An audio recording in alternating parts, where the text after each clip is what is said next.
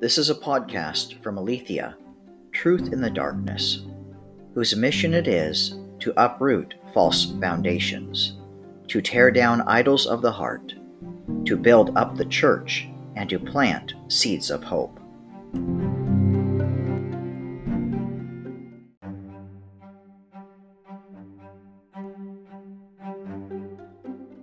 This episode is titled, "I Will Not Be Put to Shame, for the Lord is My Trust." Are you living by faith? Let me explain what I mean. We will either live by faith or by sight. We will either make our daily decisions based on what we see with our eyes and hear with our ears through the many voices of our times, whether it is the media, family and friends, co-workers, etc. Or we will make our decisions based on the Word of God and the voice of the Holy Spirit within us, through prayer, through hearing from those who also have been consistently living by faith. Regarding this, I am convinced that the more we choose to reject the nudging of the Holy Spirit over an extended period of time, we end up losing discernment. And if we continue to harden our hearts to His voice, we eventually end up blind and deaf. Therefore, today, if you hear His voice, do not harden your heart. This is not a message to the unsaved, to the Christian. Therefore, stay awake. The word of the Lord through Isaiah the prophet, quote, "Stop and take some time and wonder at this prophecy. Blind yourselves and be blinded at its fulfillment by your spiritual incompetence. They are drunk, but not from wine. They stagger, but not from strong drink. For the Lord has poured over you a spirit of deep sleep. He has closed your eyes, you who are the prophets, and He has covered your heads, you who are the seers. The entire vision of these things will be to you like the words of a scroll that is sealed, which they give to one who can read, saying, 'Read this, please.' He shall say, 'I cannot, for it is sealed.' Then the book will be given to one who cannot read, saying, 'Read this, please.' And he will say, 'I cannot read.' Then the Lord said, 'Because this nation approaches Me only with their words, and honors Me only with their lip service, but they remove their hearts far from Me, and their reverence for Me is a tradition that is learned by rote, without any regard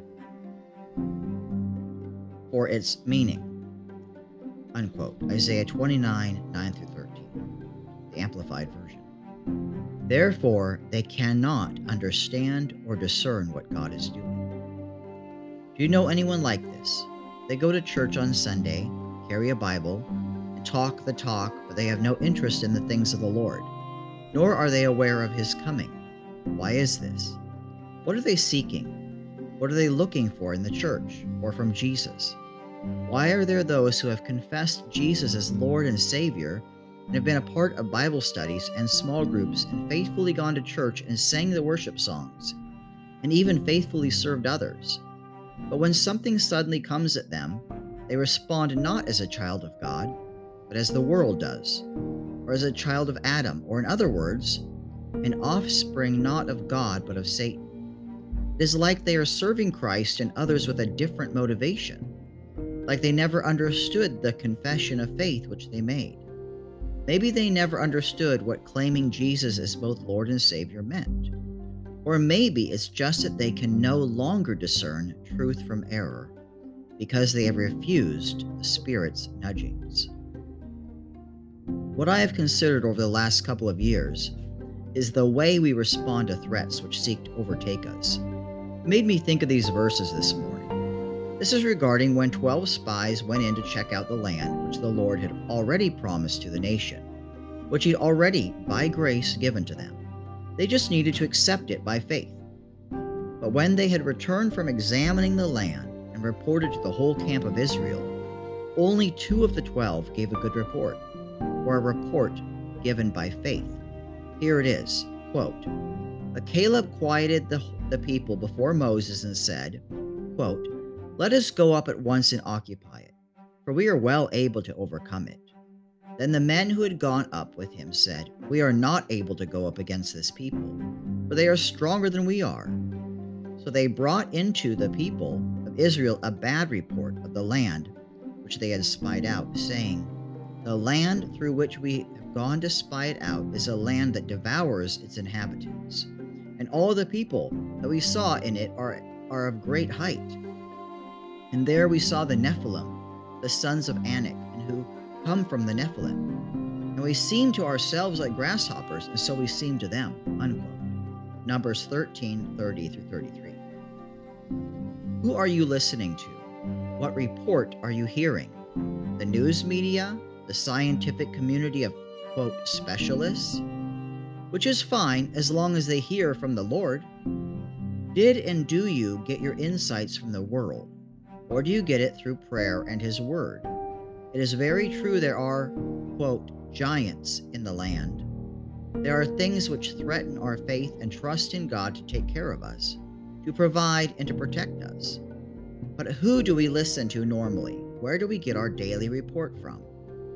If we listen to the news and the voices of the world, we will no longer discern the voice of the Lord eventually.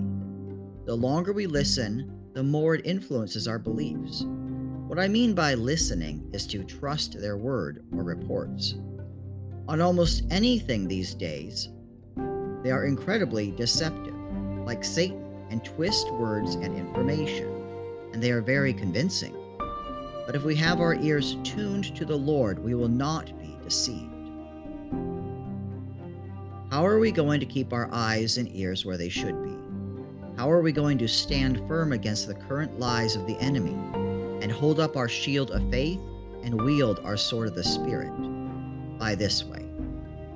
Therefore, let us exhort one another to press on towards the prize of the upward call of God in Christ Jesus. Philippians 3:14. Fixing our eyes not on what is seen, but on what is unseen. 2 Corinthians 4:18. Let us encourage one another, as long as it is called today, to press on in faith by the grace which is already provided and available to us. Let us not shrink back in fear, using human wisdom and our physical eyes to see with. But let us encourage one another to look up in expectation of the return of the Lord, and to walk by faith, because God has not destined us for wrath, but to obtain salvation through our Lord Jesus Christ, who died for us so that whether we are awake or asleep, we might live with Him. Therefore, encourage one another and build one another up, just as you are doing. Unquote. 1 Thessalonians 5:9-11.